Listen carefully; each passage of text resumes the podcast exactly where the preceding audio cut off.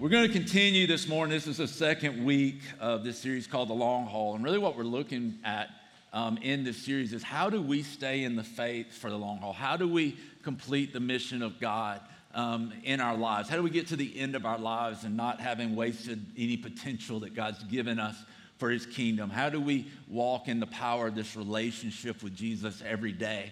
And so we're going to be looking at this for uh, today and then another couple of weeks ahead. Uh, today, I really want us to spend time looking at John chapter 9. If you want to turn in your Bibles there, um, John chapter 9, we're actually going to begin reading in verse 13, but I want to set this up for you before we start reading. So, Jesus is traveling along, and he and his disciples come to a place where they encounter this blind man. And it tells us that this blind man has been blind since birth. So he was born blind.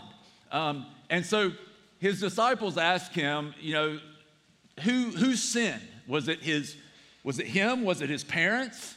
As in Jewish tradition, if someone was born blind, if somebody was blind, if something bad happened, they usually attributed it to some type of sin. You did something to, to cause this to happen to you, right? And Jesus looks at him and he says, Look, neither this man nor his mother or father sinned. And, and, of course, he's not saying they're sinless, but he's saying this was not due to sin. In fact, he says this was due, so this happened so that the glory of God could be seen. And Jesus goes over to this man, and it seems a little odd, but he actually spits and takes some dirt and he rubs it together to make mud. And he puts it on this man's eyes, and he tells him to go to the pool of Siloam and to wash his eyes. And when he goes to the pool and he washes his eyes, he's able to see. And so he comes back seeing. And the people are amazed. The people of the community look at him and they're like, We know this is the guy who couldn't see, but maybe it's not him. Maybe it's somebody that just resembles him. Maybe it's somebody that just has, you know, really close resemblance and it's not really him. And, and so they are going to carry him, not maliciously, but just to verify with their religious leaders what just happened. What, what, what is God doing in this? And so they take him to the Pharisees, who were uh, one group of the religious leaders of that day in the Jewish culture. And so they're wanting to just know, like, help us understand this, help us comprehend this, explain this to us. How did this happen? If this is really this guy, how did this happen? And so we're going to pick up in verse 13. It says, They brought to the Pharisees the man who had been blind. Now, the day on which Jesus had made the mud and opened the man's eyes was a Sabbath. And this is really important for us because it shows us how skewed their understanding of God was. It, was the Sabbath, and Jesus did at least two things that they were commanded not to do on the Sabbath. One of those things was to heal someone. The only way you were supposed to heal someone on the Sabbath was if it was life threatening. Otherwise, you couldn't heal anybody, right? The other thing was they had a law, and this was a verbal law. This is not the Ten Commandments. This is a verbal law that they had added into their tradition that you could not knead bread. You could not knead anything, like make bread, knead it together, right? And so they saw in Jesus taking the saliva and taking the dirt and making mud as him kneading something. And so now they see Jesus as having broken two laws on the Sabbath, so he is obviously a sinner. And so we keep reading. It says this Therefore, the Pharisees also asked him, had he received his sight? Or how he received his sight. He put mud on my eyes, the man replied, and I washed, and now I see. For this guy, it's just simple. He's like, I don't know. This guy put some mud on my eyes. I went and did what he said. Now I can see. Some of the Pharisees said, This man is not from God, for he does not keep the Sabbath. But others asked, How can a sinner perform such signs? So they were divided. Then they turned again to the blind man. What have you to say about him? It was your eyes he opened. The man replied, He is a prophet. When they had asked the first time, the people had asked him, he said, It was the man they called Jesus. Now they say, What do you say about him? Who, who is he? And he says, He is a prophet. He's someone sent by God. They still did not believe that he had been blind and had received his sight until they sent for the man's parents. Is this your son? They asked. Is this the one you say was born blind? How is it that now he can see. And then his parents kind of just throw him under the bus, not, not even kidding. Like they just kind of like put it back on him. And so this is what they say We know he's our son. The parents answered, and we know he was born blind. But how he can see now or who opened his eyes, we don't know. And then they look at him and go, Ask him. He's of age. He'll speak for himself. His parents said this because they were afraid of the Jewish leaders who already had decided that anyone who acknowledged that Jesus was the Messiah, the Savior, the anointed one that was to come, would be put out of the synagogue. That was why his parents said, He is of age, ask him. And so they're fearful for getting rejected by this religious community. And so they're putting it back on him and saying, Look, you just ask him. He's older than 13, which was kind of the age of responsibility for them. And he says, You ask him, he can tell you, we're not getting in trouble. So a second time, they summoned the man who had been blind. They say give glory to God by telling the truth. And in this, they're not saying give glory to God because now you can see and you were blind before. They're saying tell the truth and, and in that way glorify God because we know you're lying. And so he said, Give glory to God by telling the truth. They said, We know this man is a sinner. He replied, and I love this, and this is the part where God started really grabbing my heart this week.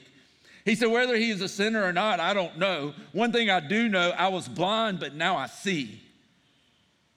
And you look at this, it's so powerful, it's so incredible, it's so simple for this man. I don't know anything, anything really other than this man put mud on my eyes. I know that I was blind, I know that now I see. Then they asked him, What did he do to you? How did he open your eyes? And I love this guy right here. He's so witty, he's so sharp, he's so quick. He says he says he answered, I've told you already, and you did not listen. Why do you want to hear it again? Do you want to become his disciples too? They hurled insults at him and said, You are this fellow's disciples? We're disciples of Moses. And so they're saying, Look, we follow Moses. This is who we follow. And yet you follow this guy? And they say this they say, We know that God spoke to Moses, but as for this fellow, we don't even know where he comes from. And this is the truth. But the bigger truth in this is not where he came from geographically, whether it was that he came from Nazareth, whether he was born in Bethlehem. The issue for them is they don't realize where he came from in the fact that he came from heaven. It's amazing that they could quote most of the Old Testament, and yet they couldn't see the one who was the fulfillment of the Old Testament standing in front of them. It was a warning to us that you can know all the Bible you want to know, but if you don't know Him, you've got nothing. So they hurled insults. The man answered, He's bold. The man answered, Now that is remarkable. You don't know where he comes from, yet he opened my eyes. We know that God does not listen to sinners. He listens to the godly person who does his will. Nobody's ever heard of opening the eyes of a man born blind. If this man were not from God, he could do nothing. To this they replied, You were steeped in sin at birth. How dare you lecture us? And they threw him out. Listen, this is the part that, that really grabbed. This is the part that when I read this, I knew this is what God wanted me to talk about. Jesus heard that they had thrown him out, and when he found him, he said, Do you believe in the Son of Man? When he found him.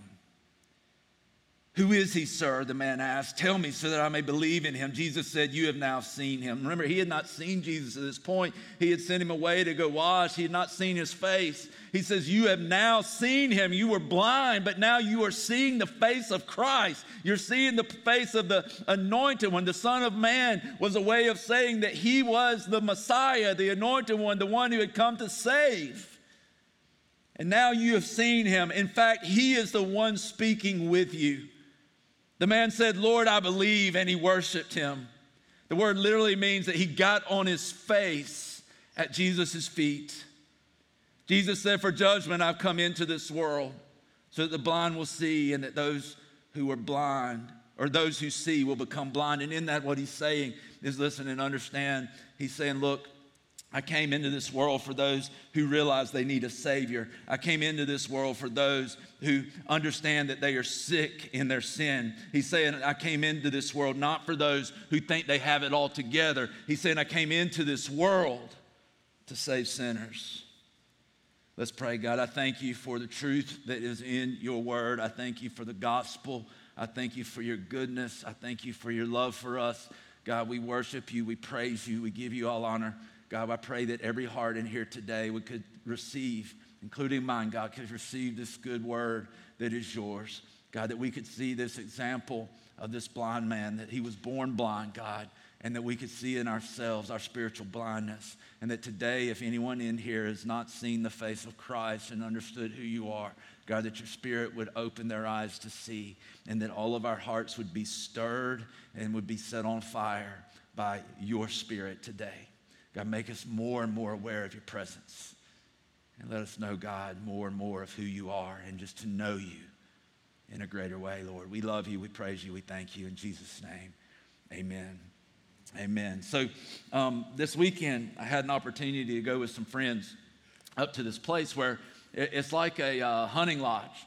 And so you go up there and, and you can hunt hogs, you can shoot pheasants, you can do all kinds of different things. And so the, the afternoon that we were there, um, we went to go shoot hawks.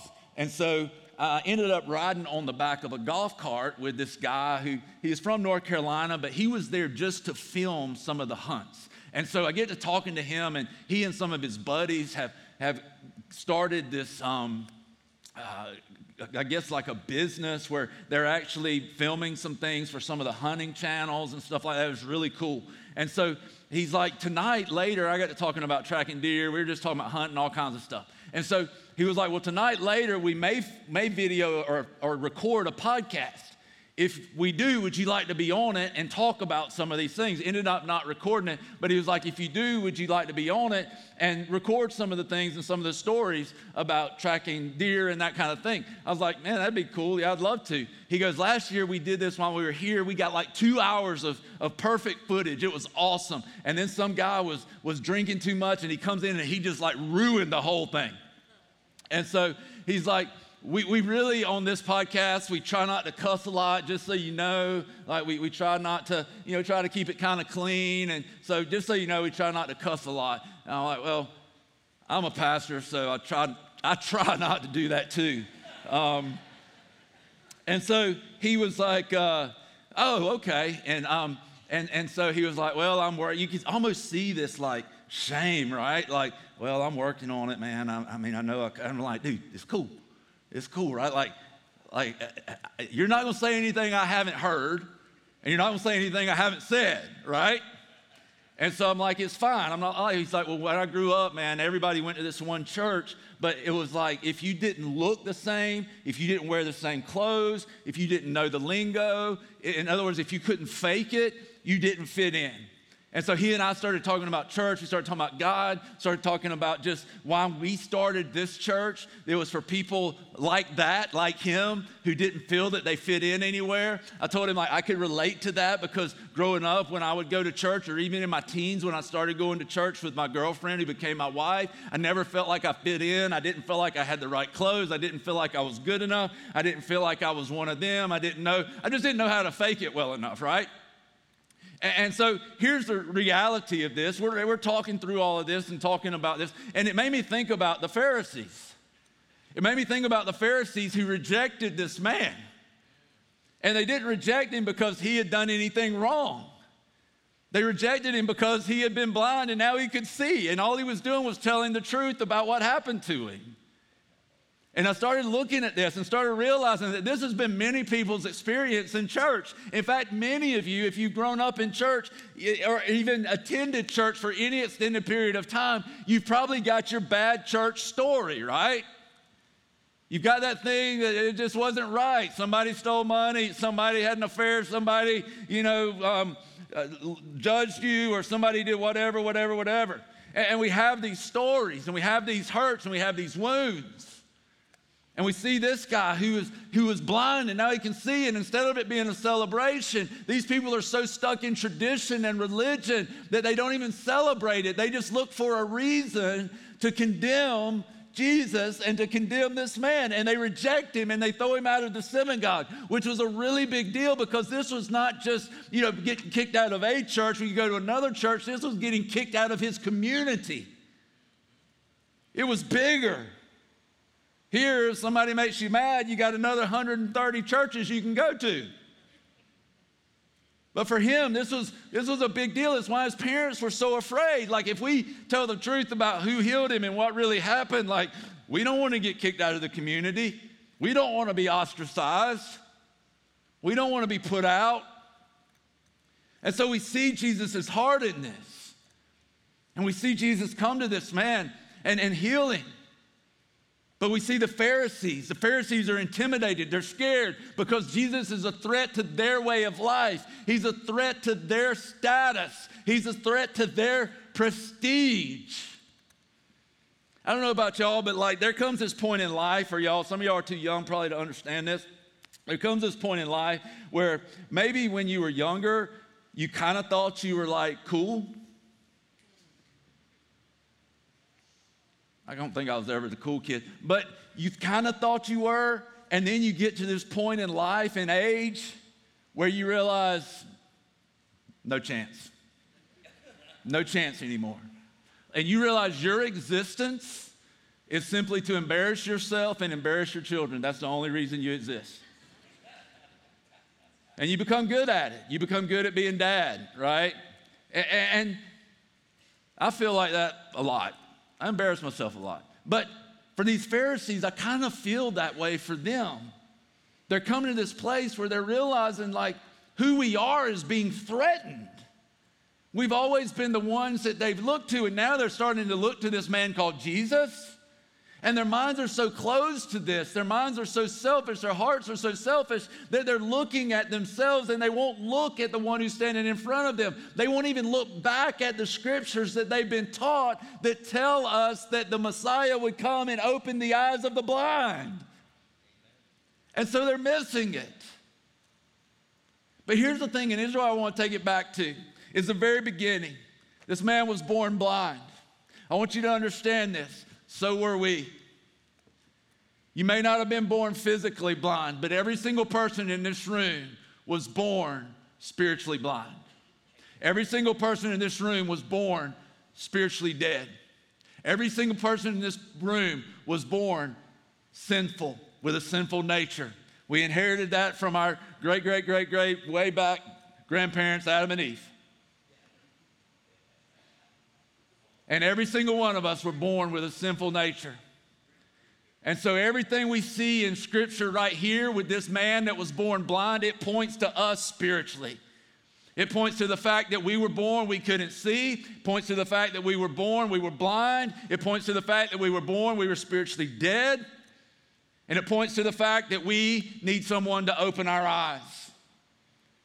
And when Jesus came into the world, that's what he came for. One of the things he came for was to open the eyes of the blind. He came into a dark world as the light of the world so that he could illuminate not just the earth, the sun illuminates the earth, right? Light bulbs now illuminate the earth. But what Jesus came to illuminate is our heart.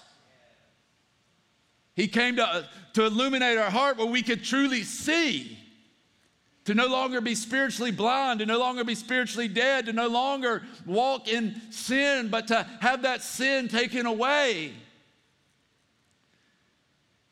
And yet, sometimes for us, for many people, we still haven't seen that and we've heard the word and we've heard the scriptures and we've been in church and we've had experiences that, that have kind of taught us a skewed version of the gospel. But what we have to understand is that Jesus loved this man so much that he didn't just heal his eyes, he healed his heart and he healed his soul. And when everybody else rejected him, Jesus went and found him.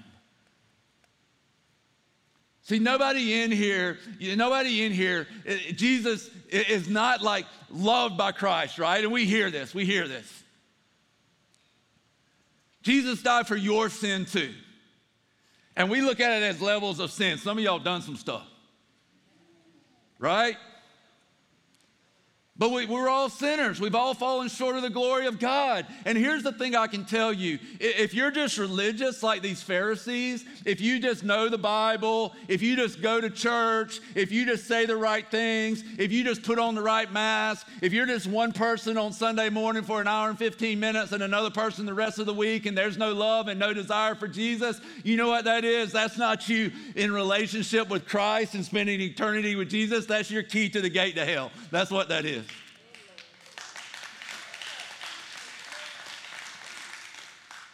And Jesus doesn't call us to some dead religious activities. He calls us to life. I love John 10 10. He talks about these Pharisees. Then he goes on and talks about the good shepherd, and he says, I am the good shepherd. He says, But these Pharisees, these teachers of the law, they're thieves. They come and they kill and they steal and they destroy what God wants you to have. They don't lead you to God, they lead you to rules and they lead you to all this stuff that just leaves you dead and blind. And I love the way it's phrased in the NIV. It says that Jesus came to give us life and give it to the full. Jesus doesn't just come to save us, He doesn't just come to give us a path to heaven. Jesus comes to give us a fullness of life. He calls us to live in the fullness of who He is. He didn't just open this man's eyes, but He gave him a new life. He didn't just give him physical sight. He took away his sin when he went to the cross. And see, here's the thing it wasn't just for this guy, it wasn't just a little bit of sin. We always hear people say this, and it's true, but it's like if you were the only person on earth, Jesus would have still died for you. It's one of those things we say as Christians, right? And it's true. But here's the reality you're not the only person on earth, right? So here's the reality Jesus didn't just die for a little bit of sin, He died for every sin that's ever been committed. He died for the sin that's being committed right now, and He died for every sin that will ever be committed. That's a lot of sin that was placed upon Jesus when He went to the cross. That's why a lot of wrath fell upon Jesus when He went to the cross. All of God's wrath towards evil, and He wouldn't be a good God if He didn't punish evil. All of God's wrath towards evil fell upon Jesus Jesus because he lifted off our sin, put it upon himself. And now he gives us the offer of righteousness because he was willing to become unrighteous for us. So the righteous one became unrighteous so we could be righteous. And now we can be right with God. Not because of all the good things I can do, but because Jesus opens my eyes through the work of the Holy Spirit. And now I can see clearly who He is. And now I've come to a point where I understand him. And a reasonable response when my eyes are open to see who Christ is is for me to do what this man did to fall on my face, to, to, to get on my face and worship, to bow at his feet, to do what the Apostle John did, to almost like we fall at his feet as though we were dead in worship when we see the glorified Christ. But one of two things is happening in the church either people aren't seeing or it's growing numb to our ears and it's dulling our heart. Because it's very rare that we give Jesus, give God the praise and the worship that he deserves. And I mean, I know like, it's just the gospel, it's just the gospel again. And he just talks about Jesus dying on the cross and blah, blah, blah, blah, blah. That's the greatest news there's ever been. But our hearts and our ears have grown dull. It's just ho hum. Jesus died on the cross. He became a curse so I could be blessed. Ho hum. He died so I could live. Ho hum. He went in the grave so that I could just not have to live in the grave. I could be resurrected. I could have a promise of life. Hey, ho hum. I have a relationship with the Father that no one can take away from me. So no matter what happens to me today, tomorrow, next week, next month, next year, my future is secure. Ho hum. And we just look at it and instead of bringing us to a place of worship, instead of it bringing us to a place of giving God what He deserves, we just look at it as it's just what it is. You know, I've heard about it, or whatever, whatever. And today, we're, we're being called to, to, to worship. Every day when we see Christ, it's a call to worship. And I think about this. I think about this, this man who had never seen the one who healed him. And yet he comes to this place where he stands before Jesus and he looks into the face of Jesus and he sees spiritually who Jesus is. And I would challenge you today to ask yourself Have I seen spiritually? Have my eyes been opened? Our eyes are open when the gospel is preached and the Spirit of God works through His Word and the light of the world illuminates our heart, and our eyes are open. And the Spirit of God gives us a new heart. And by God's grace, He takes away our sin and He gives us His ability to accomplish His purposes. And He calls us to this eternal relationship. And eternity doesn't stop when we take our last breath, eternity starts the moment we know the Father.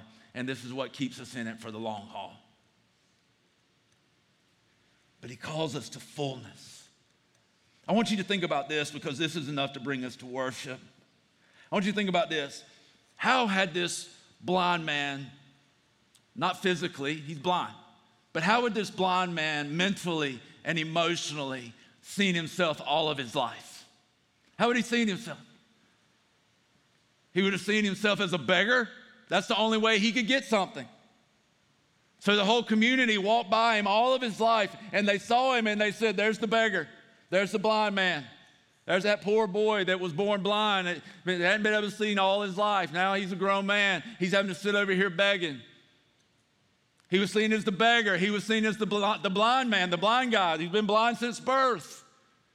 He was seen as not very intelligent. He was uneducated. He didn't understand a lot of what the Pharisees were even saying. When Jesus called himself the Son of Man, he was telling him, I'm the Messiah. Goes all the way back to the Old Testament. He didn't understand everything, but what he understood was that he was once blind and now he could see. It's just factual for him. This guy was a beggar. He saw himself as blind. He saw himself as not that smart, not that intelligent. And now he sees himself as rejected. I just got kicked out of my own community. I just got ostracized. I just got excommunicated from the people of God. And yet Jesus comes and he gives him an entirely new life. And he calls us to live in the fullness of that life. And here's my heart for you today. One is that if your eyes have never been open to see Jesus, that they would be open.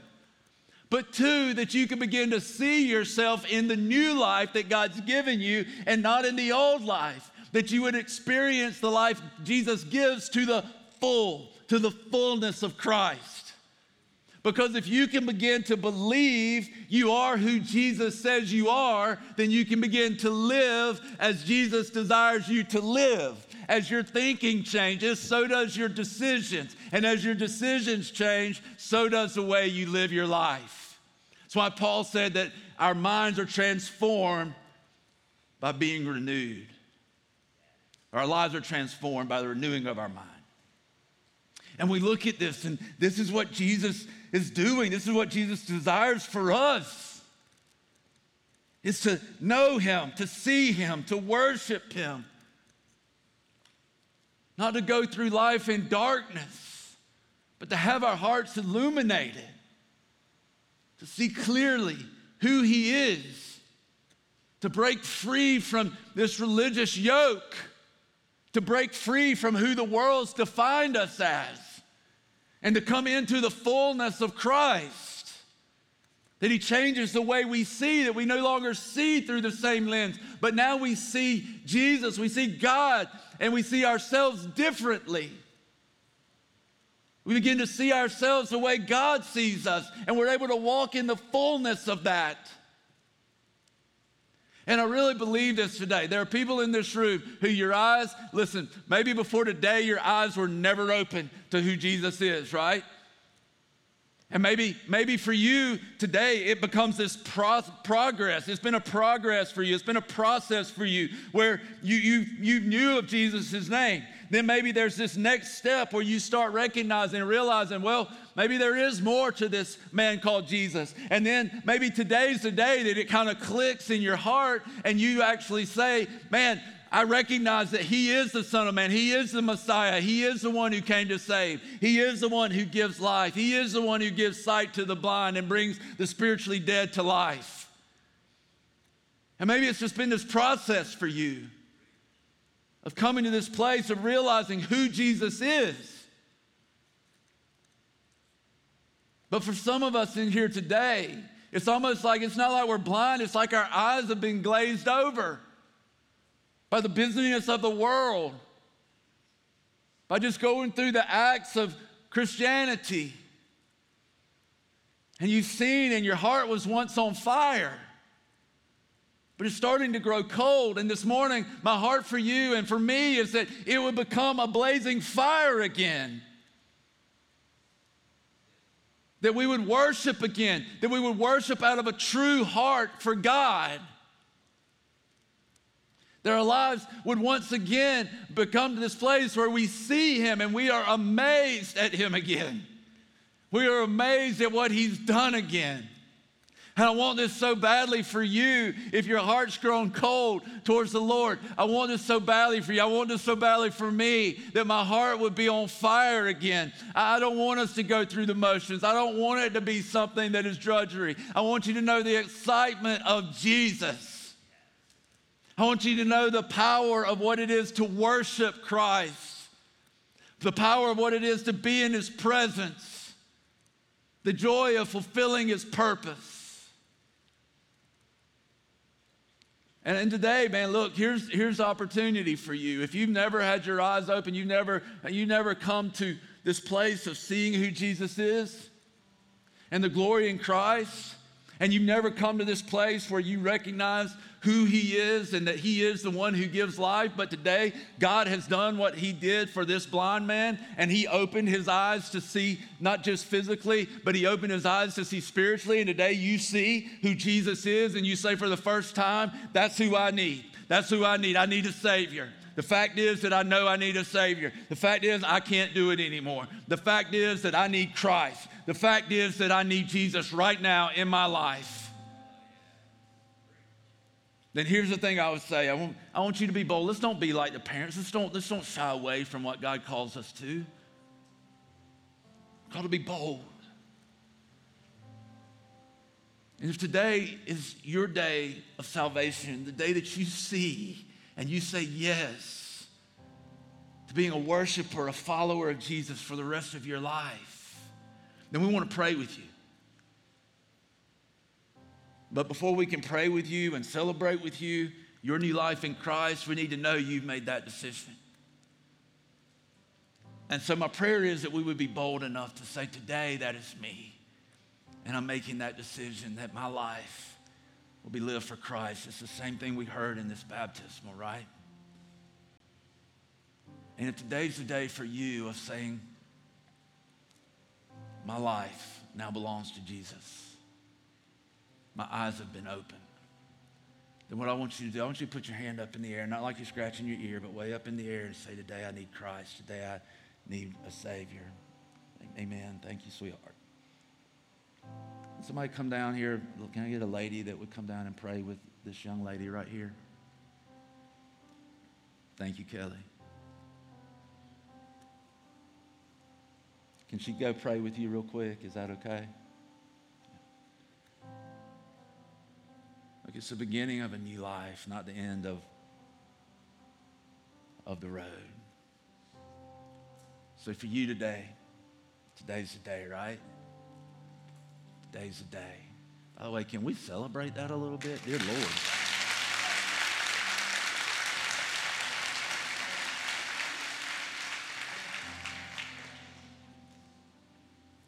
So here's what the rest of us are going to do what I encourage you to do. I can't make you do it. I can't change your heart. I can't open your eyes. God does that.